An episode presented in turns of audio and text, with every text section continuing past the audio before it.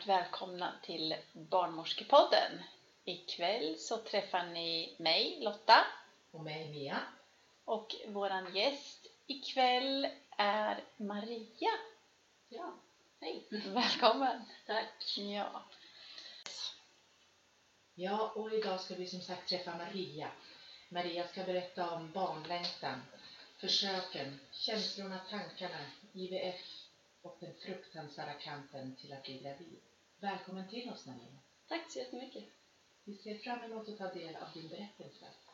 Hur började allting?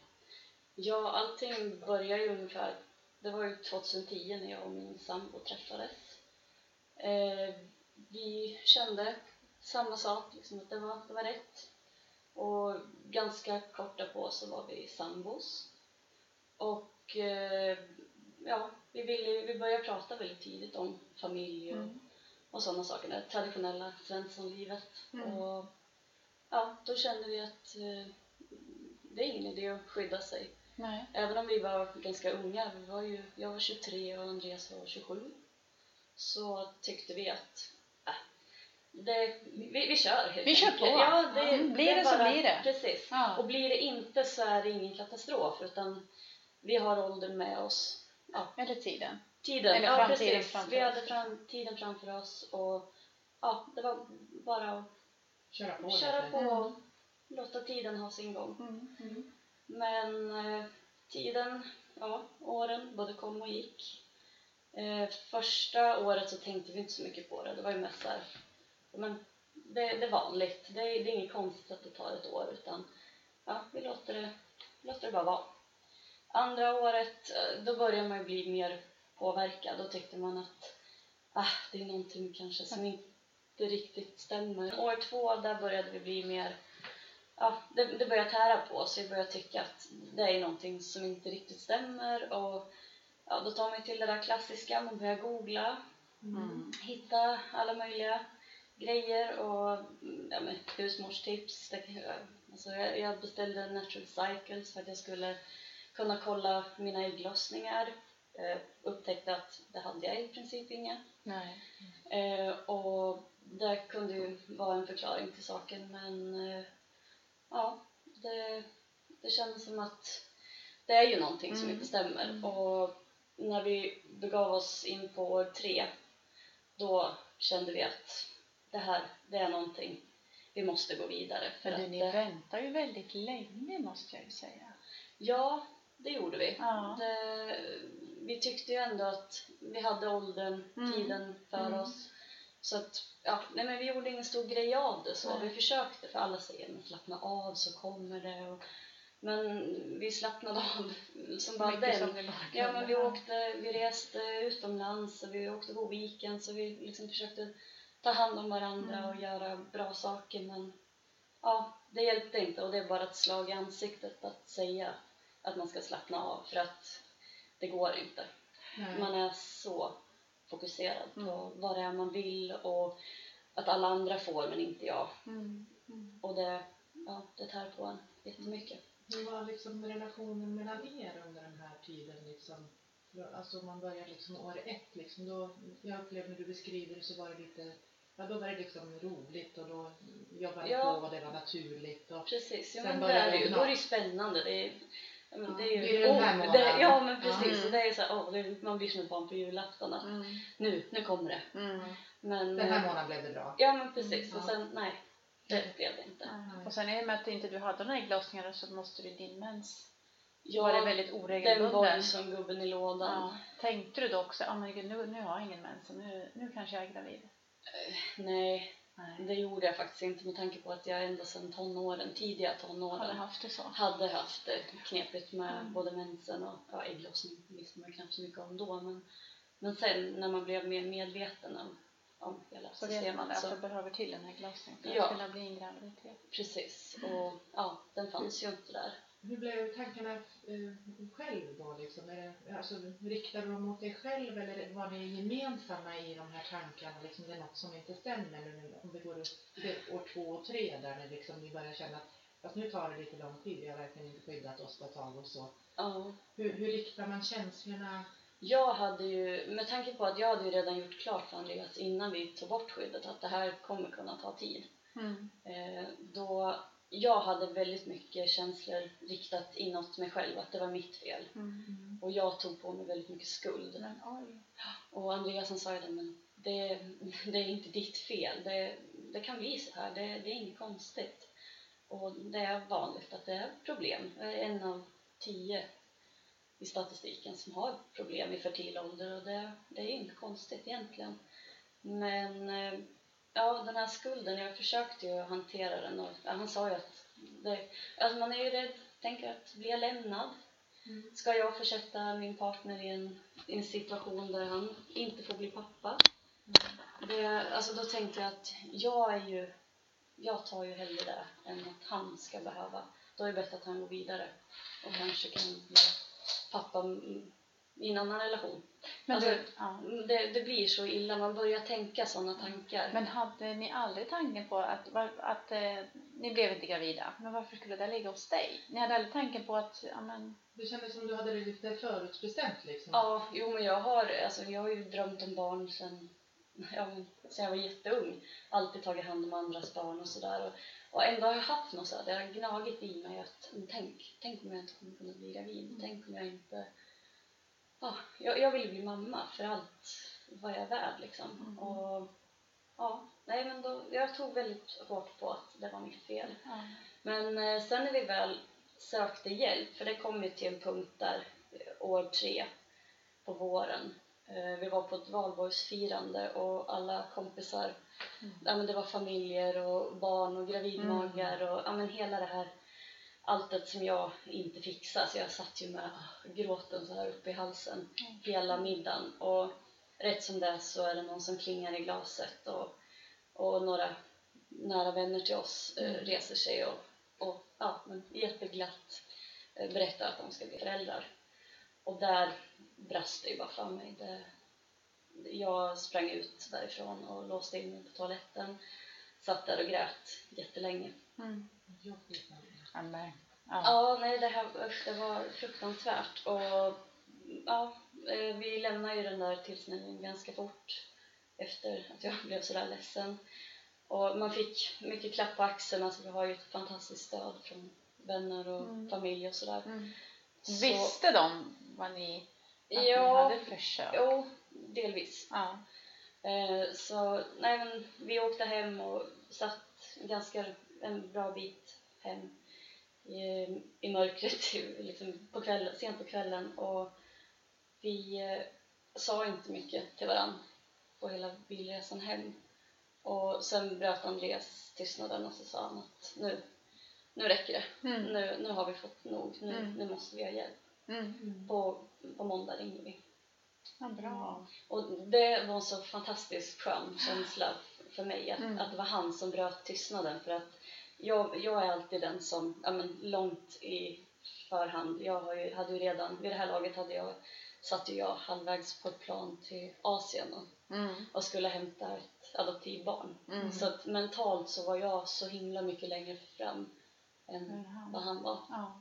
tror jag. Alltså det är ju bara min känsla. Så. Mm. Hade ni pratat i de banorna att liksom, får vi inte till det så kan ni adoptera? Ja, absolut. Ni hade redan liksom börjat Ja. planera ett annat alternativ? ja, eh, det, det fanns som en liksom, naturlig del så att blir det inte så, ja då, då men eh, samtidigt så måste man ju tänka på att eh, det, ja, det finns barn i världen som behöver kärleksfulla föräldrar och tak över huvudet. Men även om man är jättenöjd med att eh, liksom, gå vidare med en adoption så tror jag att alltså det, det är så mycket känslor bakom som måste bearbetas. Mm. Man eh, tänker ju på det här med, alltså det är ett litet utanförskap att inte veta när väninnorna träffas och, och det kommer förlossningar och Mm. graviditeter på tal. Det Man är inte en del i det på något Nej, och man har ingenting att tillägga. Jag kände väldigt utanförskap i sådana situationer för att jag, ja, jag tänkte ju väldigt mycket på liksom, hur det är att känna barnet i magen och, Mm. och få ligga där och föda barn och vrida sig av smärta. Det, även om det, Också få en historia att berätta. ja, Mm. en adoptivprocess är ju, gud, det är ju en jättefantastisk resa och, och få berätta den, för det är ju Mm. någonting som kanske inte, det är inte alla som har. Nej. Men eh, ja, det är mycket känslor som går obearbetade eh, om man liksom inte smälter det här att när man väljer att gå vidare Ja. så måste, jag tror att det är väldigt viktigt att Men du har en man väldigt stark känsla av att bära ett barn och att du själv ville vara gravid. En Ja, alltså jag eller? tänkte ju att jag kommer älska ett adoptivbarn lika mycket så att inte för det Nej. men det är just det här att att jag hade nog behövt enormt mycket hjälp, Mm. eh, alltså professionell hjälp Mm. Mm. att smälta att jag inte skulle få bli Bära gravid och bära, barn. bära Ja, ett precis. biologiskt barn. Precis. Mm. Ja. Nej men efter det här beslutet så vi gjorde ju som vi sa, vi ringde på måndag förmiddag och kom i kontakt med en jättebra läkare här i Katrineholm. Eh, Den här eh, vårdkön, att den skulle, jag, jag hade alltid fått höra att den, den skulle vara så väldigt lång och skulle få vänta flera månader och allting men jag upplevde att det gick jättefort. Mm. Mm. Så vi fick en tid ja, men ganska snart och fick komma in. Och sen var ju utredningen igång Mm. fortare än vi hann ana. Mm. Och den var över fortare än vad vi hann ana också. Mm. Så Vilken lättnad där. ja, Mm. jo, men det var skönt. Alltså man överlämnar lite Mm. i någon annans händer att nu, nu är vi trygga händer, nu, nu kommer det hända liksom. Men hur gick det till då? Ni ringde och fick en tid. Har du något tidsperspektiv där? Var det en vecka, 14 dagar? Eh, ja, det, det var nog något sånt. Ja. 14 dagar 14 kanske. dagar. Ja, Kände ni att ni blev tagna på allvar och så? absolut. Mm. Jag kunde ju först tänka så här att, men åldern, Mm. att ja, ni borde försöka lite till. Men två år, ja två och ett halvt var det nästan då. Eh, det är två och ett halvt år och efter det så behöver man, man behöver hjälp Mm. helt enkelt. Mm. Och eh, nej men det blev utredning på en gång och Mm. den var ju jättesnabbt avklarad Mm. för att Tog du några prover? ja, blodprov och eh, vaginalt ultraljud och få Mm. kolla mina äggstockar. Och det var ju precis som jag själv hade förstått långt innan Mm. att eh, det var PCO. Mm. Eh, Kan du beskriva lite vad PCO är för någonting? Eh, ja, nu är det sådär fackligt eh, vet jag. Men alltså det, jag har ju haft väldigt oregelbunden mens, eh, ut, utebliven ägglossning och eh, ja, man kan ha ökad behåring och mm, jag tror det beror på överproduktion av manligt Ja, av testosteron. Ja. Eller produktion av testosteron i Precis. kroppen. Och eh, ja, det fick jag och det, det hade jag ju vetat redan innan. Det hade jag googlat mig till. Ja. Mm. Och sen är det ju att man har ju... Ägg har man ju. Men att, Fantastiskt mycket. ja, Ja, det är ju... men att man måste få hjälp att få dem att mogna och släppa. ja, precis. Det är väl karaktäristiskt just för en person. Ja, Mm. eh, och det var ju det som jag blev diagnostiserad med och sen fick min sambo lämna ett spermaprov och blodprov. Mm. Och där visade det sig att han hade kraftigt nedsatt spermaproduktion. Mm. Vilket vi, vi hade ju inte någon tanke på det för att ja, men han, är, han var ung, tränar mycket, äter bra, röker inte, snusar inte eh, och sådär. Så att eh, då tänkte vi att det, det var lite oväntat. Ja. Det hade vi kanske inte Ja, du var ju så inriktad på dig att det, det var dig felet låg hos så att säga. Du hade inte en tanke på att något kunde ligga hos honom Nej, heller. nej, vi hade Som ingen som helst tanke på det faktiskt. Nej. Vi har ju senare fått veta att, eller vi antar i alla fall, vi har inget bevis på det, men han jobbade då med, som sanerare med massa kemikalier Jaha. och grejer. Ja. Och sen tog han det kloka beslutet att börja plugga. Eh, och när vi kom tillbaka, nu går jag händelserna lite i förväg, men när vi kom tillbaka till eh, Carl von Linné-kliniken i Uppsala Mm. när vi var i IVF-processen, då visade det sig att då hade hans... De hade återhämtat sig. De hade återhämtat Ja. sig och neutral, alltså normaliserat Mm. Mm. Eh, efter ett års studier. Mm. Så det var ju helt fantastiskt. Mm. Och det var ju bara precis vad vi behövde just då. Mm. Men som sagt, nu gick jag händelserna i, i förväg. Ja, men det gör inget. Nej. Men vi kan väl backa lite till utredningen. Så man, per automatik så utreder man båda två alltså? Ja, jag upplever ju att det var en, en liten period däremellan. Mm. Att de tittade först väldigt mycket på mig och mina förutsättningar att bära en graviditet och så. Mm. Men eh, ja, sen efter ett tag så... så ja, det är rätt vagt där, jag minns inte riktigt. Men jag tror att det var en, en tidsperiod däremellan. Mm. Och i vanliga fall när man blir diagnostiserad med PCO så brukar man oftast få ägglossningstabletter. Mm. Men eh, det tyckte vår läkare att det, det var bara ödsla tid Mhm. i vårat fall. Mhm. Så det blev en direkt remiss till Carl von Linné-kliniken i Ja. Uppsala. Okej. Och där hade jag ju uppfattat att det skulle vara en jättekö. Mm. Det är ju det alla pratar om när man nämner IVF, att det är långa köer. Mm. Men jag upplevde inte det den här gången heller. Mm. Vi blev väldigt väl mottagna.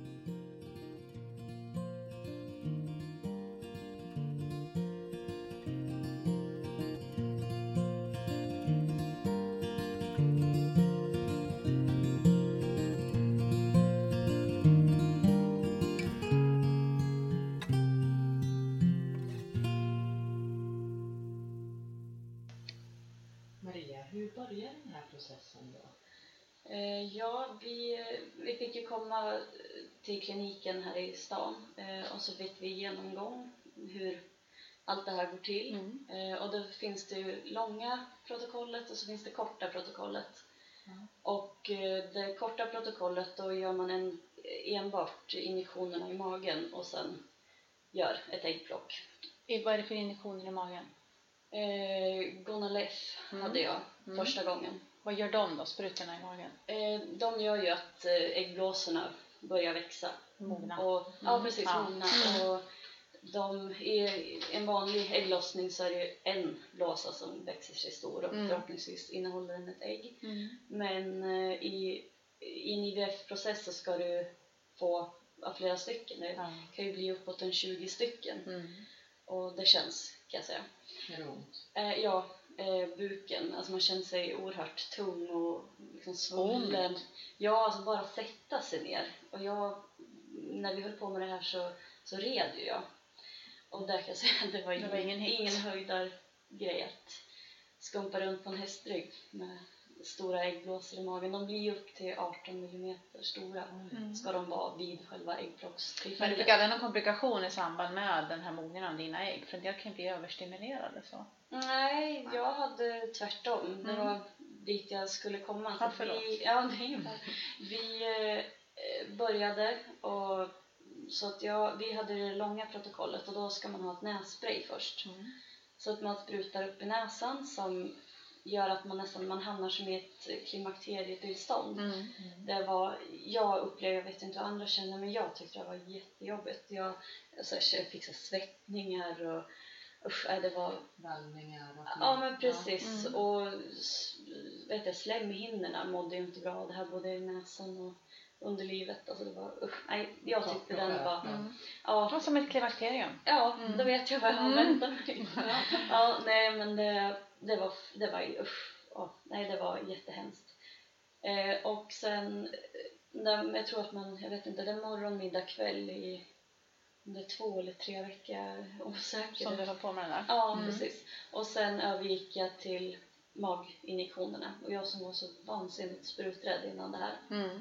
Men det var bara learn the hard way. Mm. Det, det var bara... Så det är ganska läskigt att sticka i sig själv också. Ja men alltså man själv. har ju en självkontroll att man sticker inte vassa saker i sig själv. Nej, nej. den bedriften har man ju så. Men eh, det Ja. lär, man lärde sig. Ja. Jag satt och hyperventilerade eh, en halvtimme första kvällen. Men Mm. sen, sen var det bara att åka av.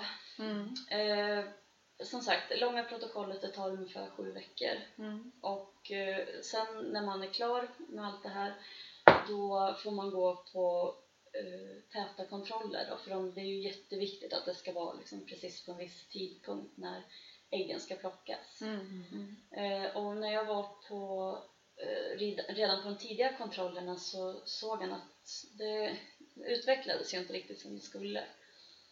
Och, men han sa att vi, vi ger det lite tid, det, det kommer, det kommer Mm. gå. Mm. Eh, så när jag kom tillbaka några dagar senare så sa han att det, nej, det har inte utvecklats som det ska. Det, jag hade fått vad som kallas en soli- solitär follikel. Så Mhm. att en, eh, äggblåsa hade liksom sugit åt sig all, eh, all medicin så att eh, ja, den hade vuxit sig gigantisk. Okej. Eh, så, och vår läkare sa att det här kommer inte gå. Och med tanke på att det, ja, man kan ju punktera en blåsa och hoppas att det, men alltså det är ju så liten graviditetschans. Mm. Mm. Så att nej, det blev avblåst. Gick era tankar då? Eh, ja, första spontana tanken var ju att jaha, inte ens det här funkar. Mm. Vad gör vi då? Mm. Eh, men eh, ja, man får ju tänka ändå lite, jag hade lite konstruktivitet kvar då vid den tidpunkten att ja, det, vi, vi kör på. Mm. Jag kan ju inte bara lägga mig som en skalbagge på rygg nu utan vi, vi provar en gång till. Mm. Mm. Får jag även fråga, du sa att det fanns ett långt och kort eh, protokoll. Varför valde man det långa? Och vilka på det korta? Eh, Det, jag, jag tror ju att det beror på att eh, när de som har en regelbunden, så här klassisk 28 dagars cykel, de, då vet de ju exakt när de ska sätta in vilken Mm, medicin på. Mm. Ja, så det, då är det bara att köra igång. Så då, då har man en överblick på var kvinnan befinner sig i sin cykel. Mm. Men jag kunde ju inte säga om jag ska ha min mens om tre veckor eller sex veckor. Nej, Så då måste de, det kallas att man nedreglerar. ja, Så att man, man är ju... Man skapar någonting. Ja, nej, ja, eller du avbryter helt. Så du Mm. står på tom, tomt blad liksom. Så börjar man därifrån. Ja. Eh, och, Jag tror det är viktigt att få med liksom, att Absolut. de här olika ja, varianterna. eh, och det är klart att man känner att två veckor är bättre än sju veckor. Mm. Särskilt när det blev som det blev och Mm. att det avbröts. Mm. Men vi körde på ganska snart en omgång till. Eh, vilket resulterade i exakt samma sak. Jaha. Så jag hade stoppat i mig allt det här i onödan i sju veckor till. Mm. Och där kan jag säga att där, där börjar ju min resa mot en sakta nedåtgående spiral. Mhm. Eh, och läkarna börjar ju känna liksom, vad, vad är det för fel? Mm. Varför får vi inte? Hon har så värsta äggreservoaren. Mm. Och, ja, men, Varför gör kroppen så här? Ja, Ja. precis. Så de kallade till en konferens i Uppsala Mm. på Carl von Linné-kliniken och satt ner och försökte liksom hitta en, en plan. Mm. hur, hur ska vi gå vidare från det här? Och eh, då blev det en... Eh, de ändrade medicinerna så att jag fick annan medicin. Eh, så från Gonalef så hade jag eh, Menopur Mm. som är att man får blanda vätskan själv istället för förinställda sprutor. De är väldigt smidiga, det är som en sån här diabetesspruta Mm. typ. Mm.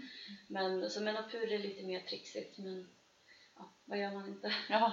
Det, man hade kommit till, den, Mm. till det här stadiet att Mm. jag gör vad som helst. Mm. Ja.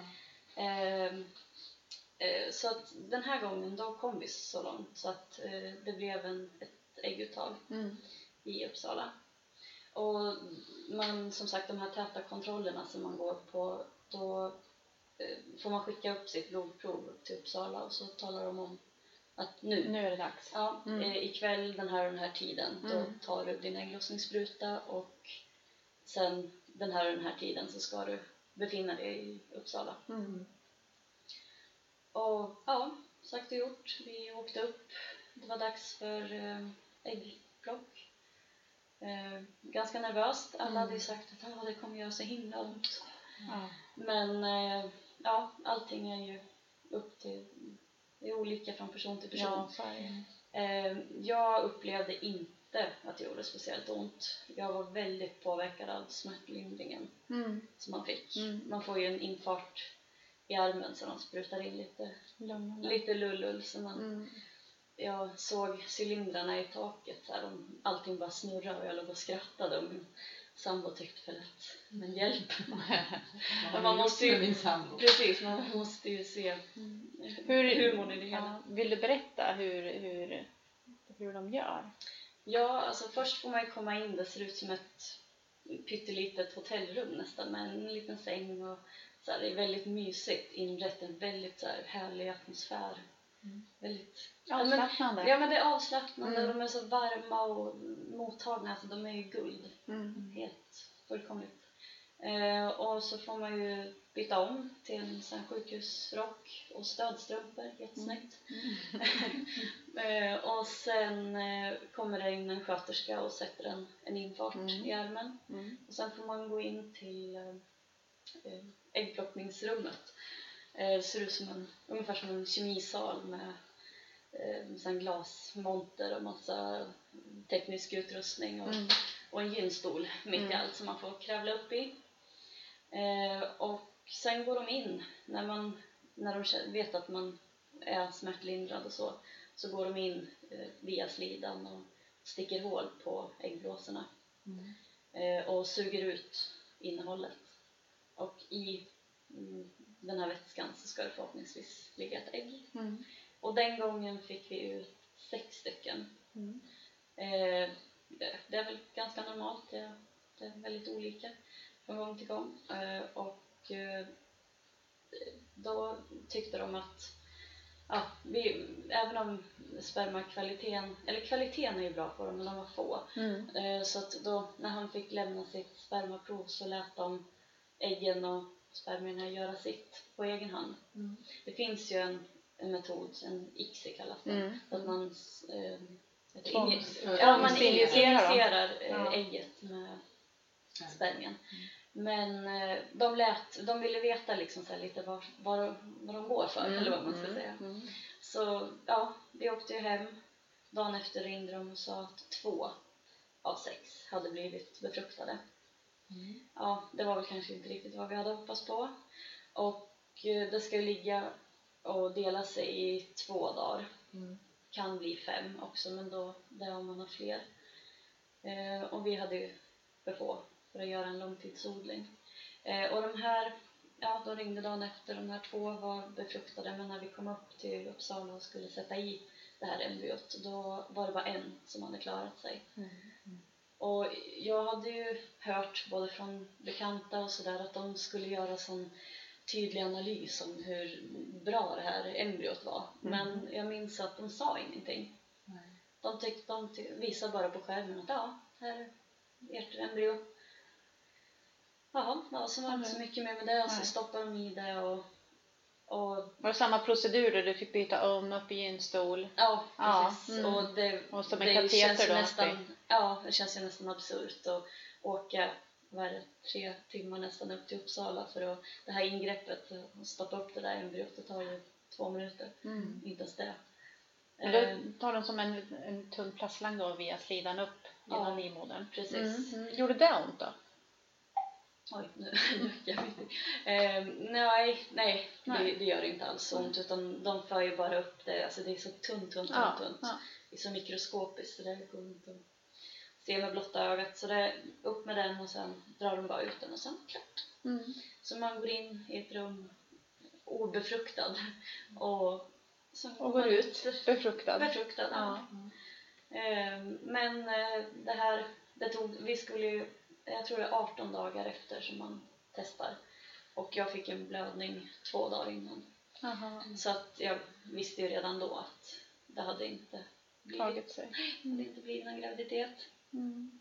Och här kände vi bara att ja, ja, vi hade kantats av alldeles för mycket jobbigt längs vägen. Så här började det bana ut för Mm. rätt så kraftigt för mig. Och jag, ja, Andreas mådde också jättedåligt och, men jag framförallt, eh, jag kan ju bara tala för min egen känsla. Och det var fruktansvärt.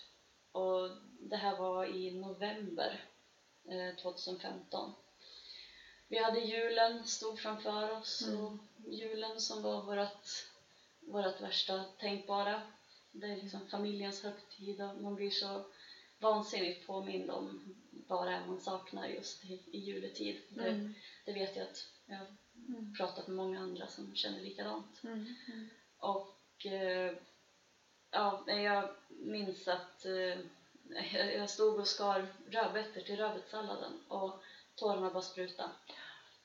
Jag, jag fixade inte helt enkelt. Det var, det var fruktansvärt och min svärfar stod och kramade om mig och, och han sa att men, det kommer att ordna sig på något sätt men hur, det kan jag inte svara på men på något sätt. Mm. Och jag kommer ihåg att jag bara hulka och tårarna rann ner i, Mm.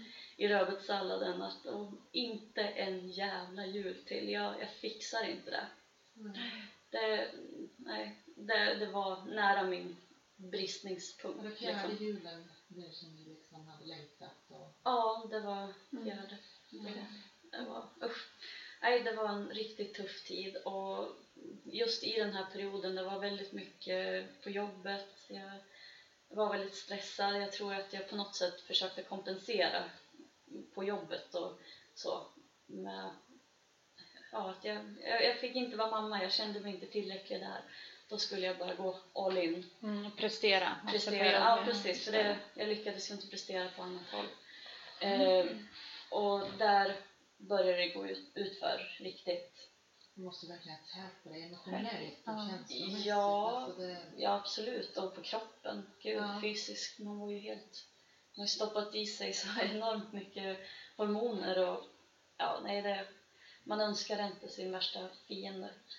Och eh, vid den här tidpunkten där och runt årsskiftet så då kraschade jag ju totalt känslomässigt. Det, nej, det, det blev för mycket helt enkelt. Jag, jag var helt slut.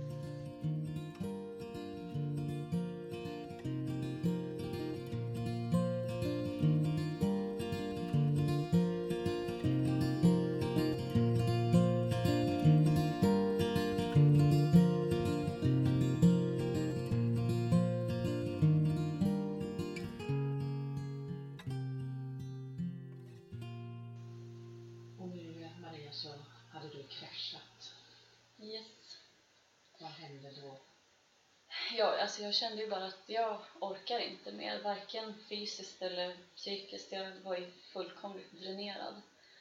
Eh, så att jag, jag sökte vård helt enkelt. Dels för att jag var sönderstressad på jobbet och jag kände att jag, jag ville bara sova. Jag, jag orkade inte vara vaken för att det var ju som att då måste man ju ta tag i allting så jag, jag ville bara sova.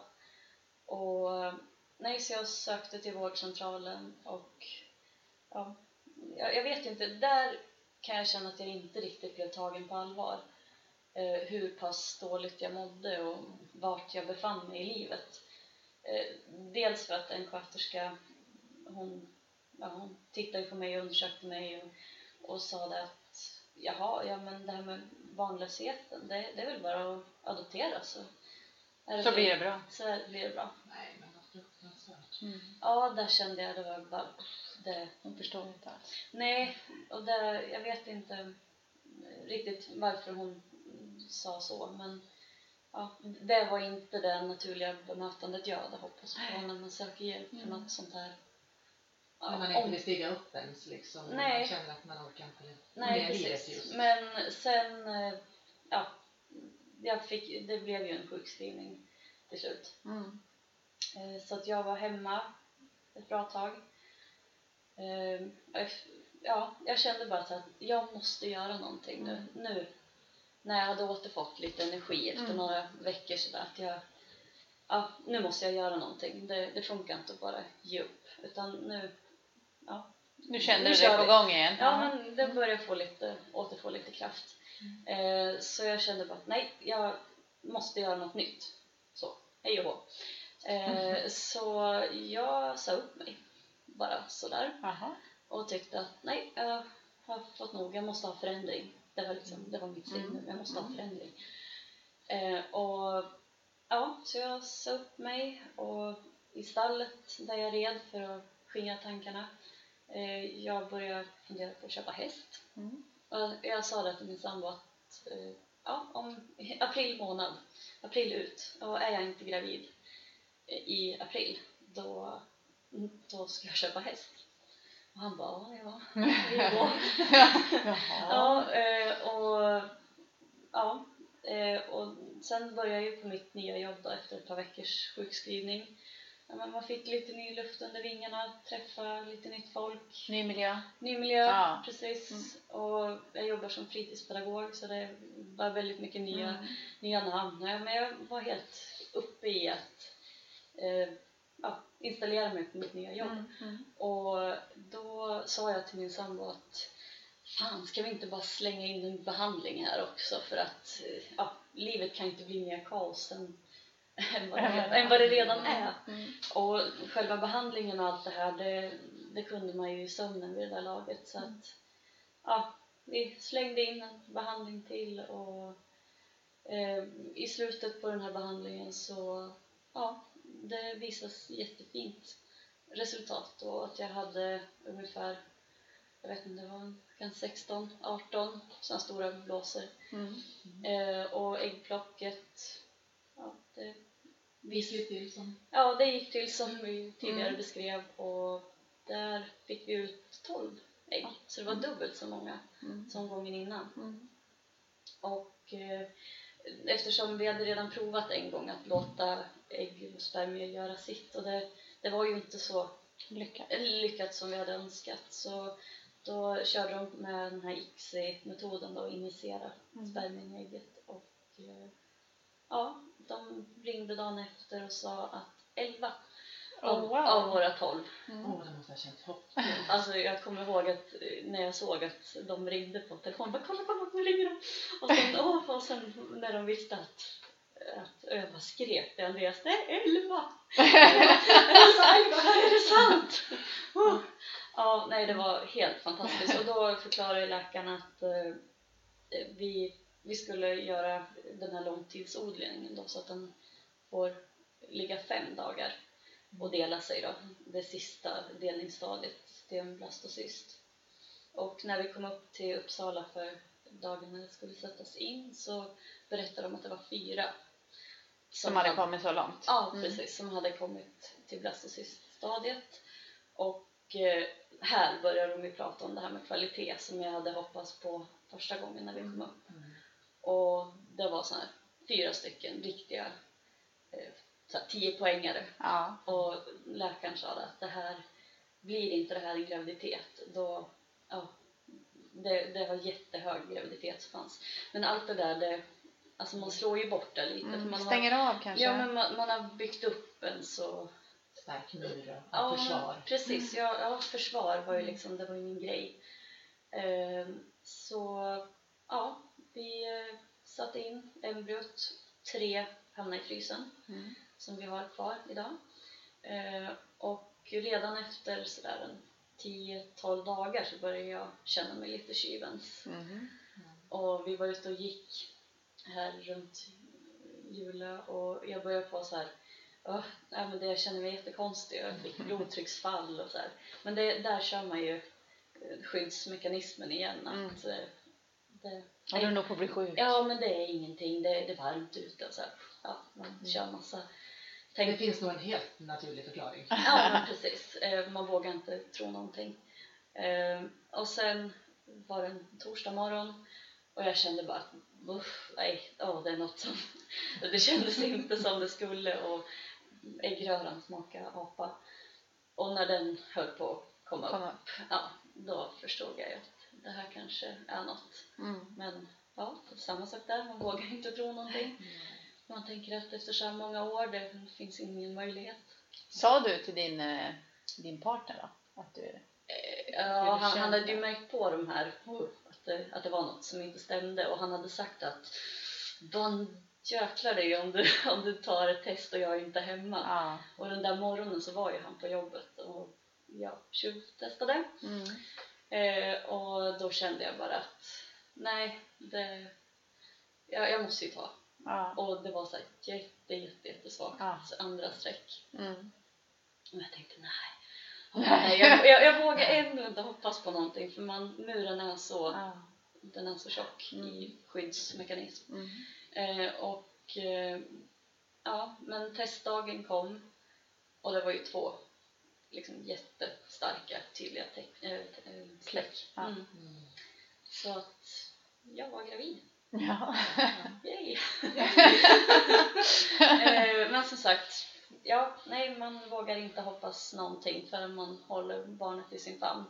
Nej. Så du hade hela tiden den här ständiga oron då?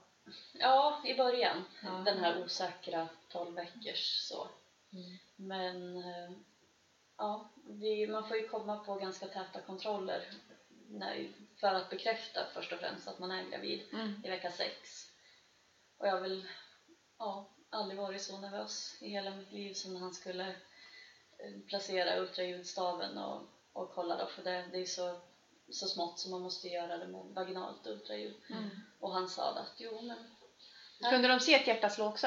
I Ja, vecka sex? ja, det Mm. kunde de. Mm. Så att vi såg att det var som en liten knapp där inne Ja, som bara tickade i 180. Mm. Eh, och sen får man komma igen då i vecka 10 för att bekräfta att det fortfarande utvecklas så, som det ska. Mm.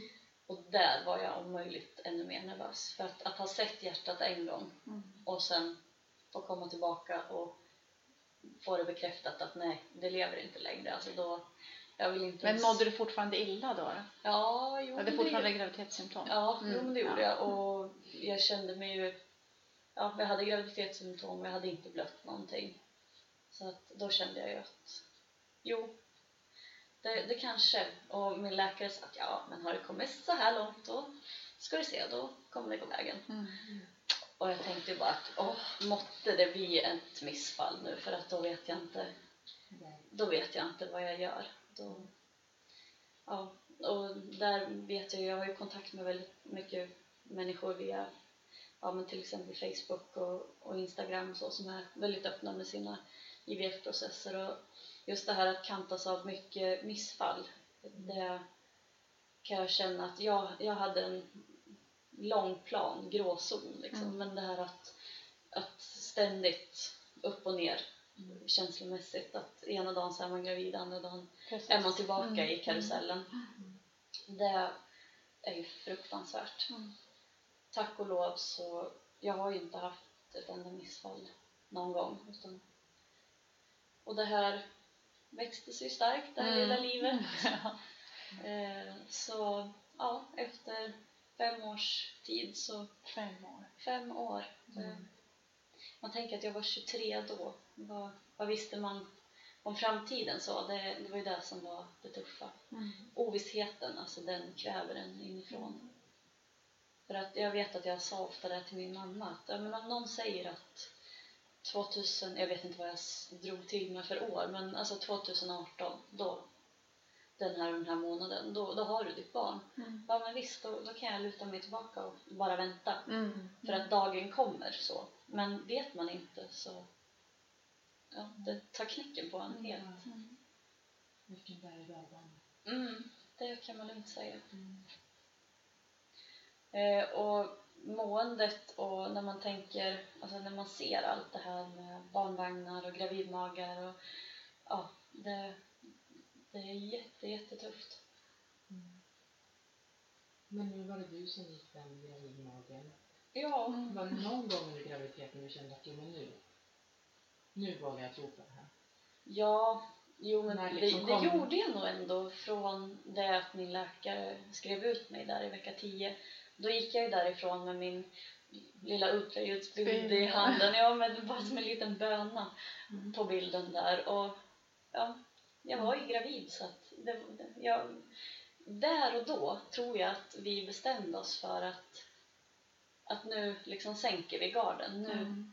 nu tror vi på det här för att det måste vi göra för vår egen skull och att man inte kan gå i nio månader och, och vara rädd. Nej. För att det här är Så ju, klokt. Ja, Mm. jo men vi kände ändå att, och mycket peppning från min sambo att, att nu har vi kommit så här långt, nu måste vi till, tillåta oss själva och känna att njuta av den här Ja, graviditeten. precis. För jag kan ju inte gå och längta efter en graviditet och sen mm, må dåligt hela den, av den anledningen. Det, du kunde njuta under graviditeten? ja, men jag tyckte ändå att jag, jag var tvungen att göra det. Mm. Det för min egen skull och för. Fick du den här efterlängtade känslan när bebisen började röra sig. Ja, det var, Ja. ja. Ja. ja, det var ju helt, helt fantastiskt. Ja. Och ja, nej, men det, det är ju som alla beskriver, det är helt magiskt. Och jag hade redan från runt vecka 15 var jag helt på det klara med att, eh, att det var en pojke. Mm. Och min mamma var helt på det klara med att det var en flicka. och min sambo han sa, ah, men svärmödrar de har alltid rätt. Okej. Så att jag, jag håller med henne, så, så, så blir det nog bra. Eh, och eh, sen på rutinultraljudet så, så sa hon ju att eller ja, vi ville ju veta så att, ja, då sa de att det var en pojke. Så att, ja, men det Ja. visste vi ju redan. Det var ju bara ett bekräftande så. Mammakänslan. Mm, Mm. precis, ja, magkänslan. Vad härligt. Det låter som du hade en härlig graviditet också. Ja, den var helt... Jag hade ju under de här åren sagt att ge mig allt. Alltså jag tar 40 veckors illamående, jag tar foglossning, alltså allt. Mm. Bara jag får bli gravid. Det var liksom Mm. så desperat Mm. var man. Mm. Och då, ja, när jag sen väl blev gravid, det var ett rent helvete rent ut sagt att få den gravid. Men när den väl blev det så visste den precis vad den skulle göra. Mm. Så att jag, ja, jag mådde hur bra som helst. Mm. Och jobbade ja, tre veckor fram eh, innan eh, förlossningen. Eh, Planerad för- förlossning i alla fall, för sen gick jag över 12 dagar. Mm. Så vi föll över på 2017. Mm.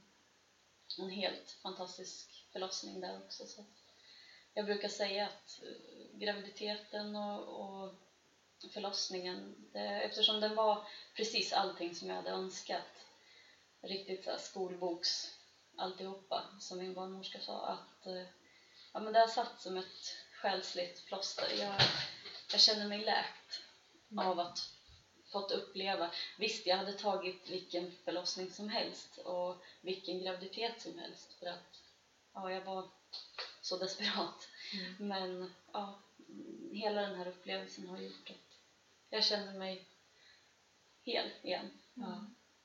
Vad härligt. Ja. Vad fint Maria, verkligen. Ja. Att det blev så bra. Ja, alltså jag kan ju känna så att när jag själv var i det här och googlade och läste bloggar och allting, alltså jag avskydde ju solskenshistorier. För att, ja, det var ju bara avundsjukan som tog över, att man kände att jag kommer ju aldrig bli en sån någonsin.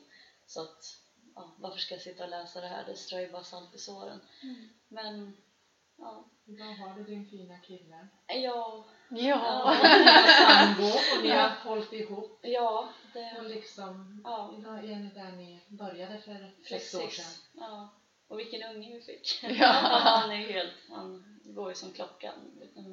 Mat och sov och ja, allt det här jag hade föreställt mig med vaknätter Mm. och ja, att man alltså, har liksom tändstickor i ögonen för att pimpla kaffe för att orka. Men nej, det, vi sover gott och Mm. ja, helt Mm, fantastisk. Bra. Och ni Ja. är en härlig familj. Ja. Och ni har tre embryor som ni kan utnyttja i ett senare skede om ni skulle vilja försöka igen. Ja, eh, förhoppningsvis. Alltså, tanken är ju att, det vet man ju aldrig, det kan man inte... Nej, det kan man Nej. inte sia om. Nej, men vi har ju ändå en dröm om att vi ska kunna bli spontangravida och vi gör ingenting för att hindra det. Och Nej. min barnmorska på återkontrollen sa att då kanske det är här fortare än du anar. Mm. Ja, då, då får det vara så. Vi, eh, Det är välkommet. Ja, alltså man sitter inte i den här båten och, och ror i fem år i motströms liksom. Mm. Eh, utan att, ja, då, då får det vara så. Kommer de två stycken, eller kommer det tätt, Ja, då, det. då, finns det, ja, Mm. det blir som Gud vill som min mamma brukar säga. Ja. Eh, och då tänker jag att då, då är det så. Mm.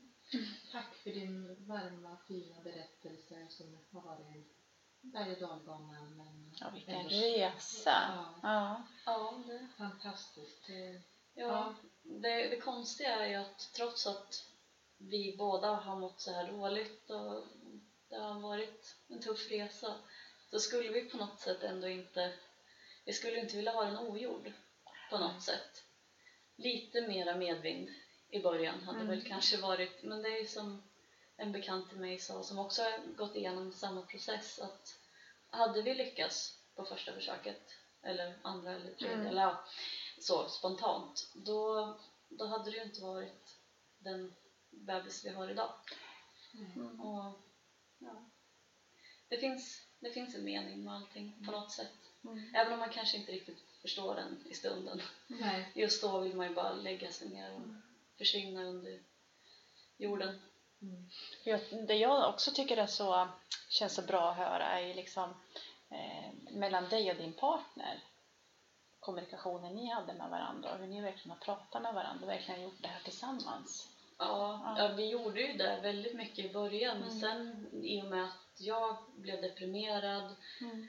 alltså jag tänkte ju inte klart överhuvudtaget utan det var ju, allting blev ju bara svart. Mm. Mm. Där kan jag känna att vi, vi kanske hanterar saker och ting olika. Mm. Jag är ju väldigt uttrycksfull, jag gråter Mm. och liksom så här, Mm. ja, men jag har känslorna på Mm. utsidan. Där kan jag känna att vi, vi kanske inte riktigt var på samma plan. Mm. Vi hanterade olika och jag drog mig undan, eller vi drog oss undan åt varsitt håll. Mm. Och han har ju sagt det i, i efterhand så här nu med facit i hand att, att han börjar ju fundera på att alltså, vill hon ens leva? Alltså vill hon fortsätta leva med mig? Mm. Vill hon liksom, vad vill hon? Mm. För att jag mådde så himla dåligt. Och där, jag tog ju, jag, jag sökte ju hjälp. Mm. Jag gick ju hos en kurator för att hantera min depression. Mm. Och ja, ja men jag, jag gjorde så gott jag kunde Ja, med. Och det är inte så konstigt att, att det blev som det blev. Alltså den krisen som, som du hamnade i så att säga. Nej, Nej. nej, det blev ju precis Mm. rätt ord. Det blev ju en livskris helt enkelt. Mm. Jag, och jag famlade i mörkret Mm. kändes som jag hittade... Du gick ner i det här hålet. Mm. Och sen, Tog det upp. ja, och sen var man ju fullproppad med mediciner och allting. Så att det tror jag var ju sagt en bidragande faktor. Mm. Mm. Att man hade så mycket mediciner i sig. Alltså Mm. hormoner, ja, det påverkar ju jättemycket. Mycket att hantera. Ja, verkligen. Mm. Wow. men nu sitter Ja. vi här. Wow. Nu sitter vi här och med, ja, och få dela den här historien. Jag tycker att det, det är viktigt. Det här är ett ämne som lätt kan bli lite tabubelagt. Ja. Oh ja. Och många genomgår ju allt det här i, i det tysta. ja. Men vi valde i ett tidigt skede att det kommer inte gå. Mm. För att när du har sagt att du ska till tandläkaren elva gånger och vad, vad ska du köra med då? Liksom? Mm, nästa gång. Och sen Ja. få, det här stödet också runt omkring och förståelse. Ja. Och Så. när man, när man är öppen så öppnar sig andra ofta tillbaka. Så Mm. att vi, jag har ju mött på att i min närhet så är det ju väldigt vanligt. Mm. Det är jättemånga som går igenom samma som Mm. vi har gjort. Och, Jag Då tror- Man får finna stöd hos varandra Mm. och känna att... Och det är därför det finns ju som sagt väldigt mycket Facebookgrupper. Jag efter ett tag, jag tog bort de där grupperna för jag orkar liksom inte följa med i flödet och det var missfall hit och det var... Ja. eh, Ja, det, det var så mycket, många Du kan dra med en istället. Lite Ja, så mm, kände jag. mm. Så att jag, eh, ja, jag fastnade, eller jag två tjejer då som, Mm. som jag klaffar med. Som vi började skriva personliga medier istället för att Mm. Vara med i grupperna. Ja, Mm. dels en som hade gått igenom det här som var över på andra sidan och levde sitt familjeliv och sen en som fortfarande kämpar och vi, vi har ju kontakt än idag Mm. Mm. och har funnit jättemycket stöd i varandra. Mm. Det Jo, man ger ju hopp åt varandra också liksom för att, Ja, så är det ju. jo det gör det ju. Både och. Mm. För att i vissa fall så läser man att där det ja, men har kommit till en, för det, i vissa fall är det ju en ekonomisk faktor också. Mm. Att man kanske hamnar i ett läge där, ja, för de här behandlingarna de kostar ju extremt mycket pengar. Nu är ju det mycket statligt finansierat. Mm. Men inte hur många som helst. då. Nej, det är tre försök. Mm. Och våra de här två första behandlingarna, de räknades ju inte som försök eftersom de ledde aldrig till något äggplock. Nej. Eh, Så att vi har gjort två försök. Mm. Och det tredje, vad ska man säga, det brinner inne i och med att man får ett barn. Mm. Så då, då står man på... Så skulle vi vilja, eller nu har ju vi tre i frysen, men de, det får ju vi bekosta själva Mm. om vi vill göra, eh, försöka få ett syskon med IVF. Och eh, skulle vi behöva göra ytterligare en behandling efter det, då, då får vi bekosta det själv. Och det, så det ligger ju runt 30 000 Mm. per behandling. Mm. Det, och jag kan ju säga att jag tycker att, eller känner att det är väldigt tur att vi, vi ham- hamnar aldrig i det här läget att, att vi skulle behöva stå och välja mellan det- kan vi fortsätta? En kostnadsfråga liksom. Precis, det Mm. blev, för oss blev det aldrig en kostnadsfråga tack och lov. Mm. Eh, Men ja, man tackar ju gudarna för eh, vad heter det? Högkostnadskort. För man hämtar ju ut mediciner för ungefär 16 000 per omgång. Mm. Och det betalar man kanske, ja, upp till högkostnadsskyddet runt 2000 någonting. Så vi själva har inte behövt lagt ner så mycket. Men jag vet ju folk som de får ju ta stora banklån för att, för att Kunna finansiera. Ja. Ja. Och, ja, det öppnar ju helt plötsligt en ny aspekt i det hela som, som gör det än tuffare för att skulle inte det funka och man behöver gå vidare i en adoptionsprocess, ja, men då är det flera hundratusen till. Mm. Man, ja, det, det är ju, man ska inte behöva sätta ett pris på det här. Det är, det är tufft nog som det är. Mm. Verkligen. Tack snälla Maria för att du har kommit till oss idag. Ja, tack själva. Det var Ja, tack så jättetrevligt att få- mycket. Ja, jag var jätteglad för att dela med mig av den här historien och Mm. kanske skänka något hopp någonstans. Absolut, absolut. Det här som är i den situationen som ni, ni har varit i, som kan speglas i det här, så tror jag det är otrolig Ja, jag hoppas det. tröst och hopp och så för de som befinner sig där. Ja, Så fortsätt kämpa, alla som lyssnar. Det Ja, jag bara önskar er allt gott. mm. Styrka till. Mm. Med de orden så säger vi tack. bra. Mm, tack. På återseende. På återseende. Och ni hittar oss på vår Facebook-sida, Barnmorskepodden. Instagram. Och vi har Twitter. Och vi har en hemsida som heter barnmorskepodden.nu. Jajamän. Och ni kan skicka mejl till oss på info.barnmorskepodden. Även personliga meddelanden på till exempel Facebook. Jajamän. Hör av er.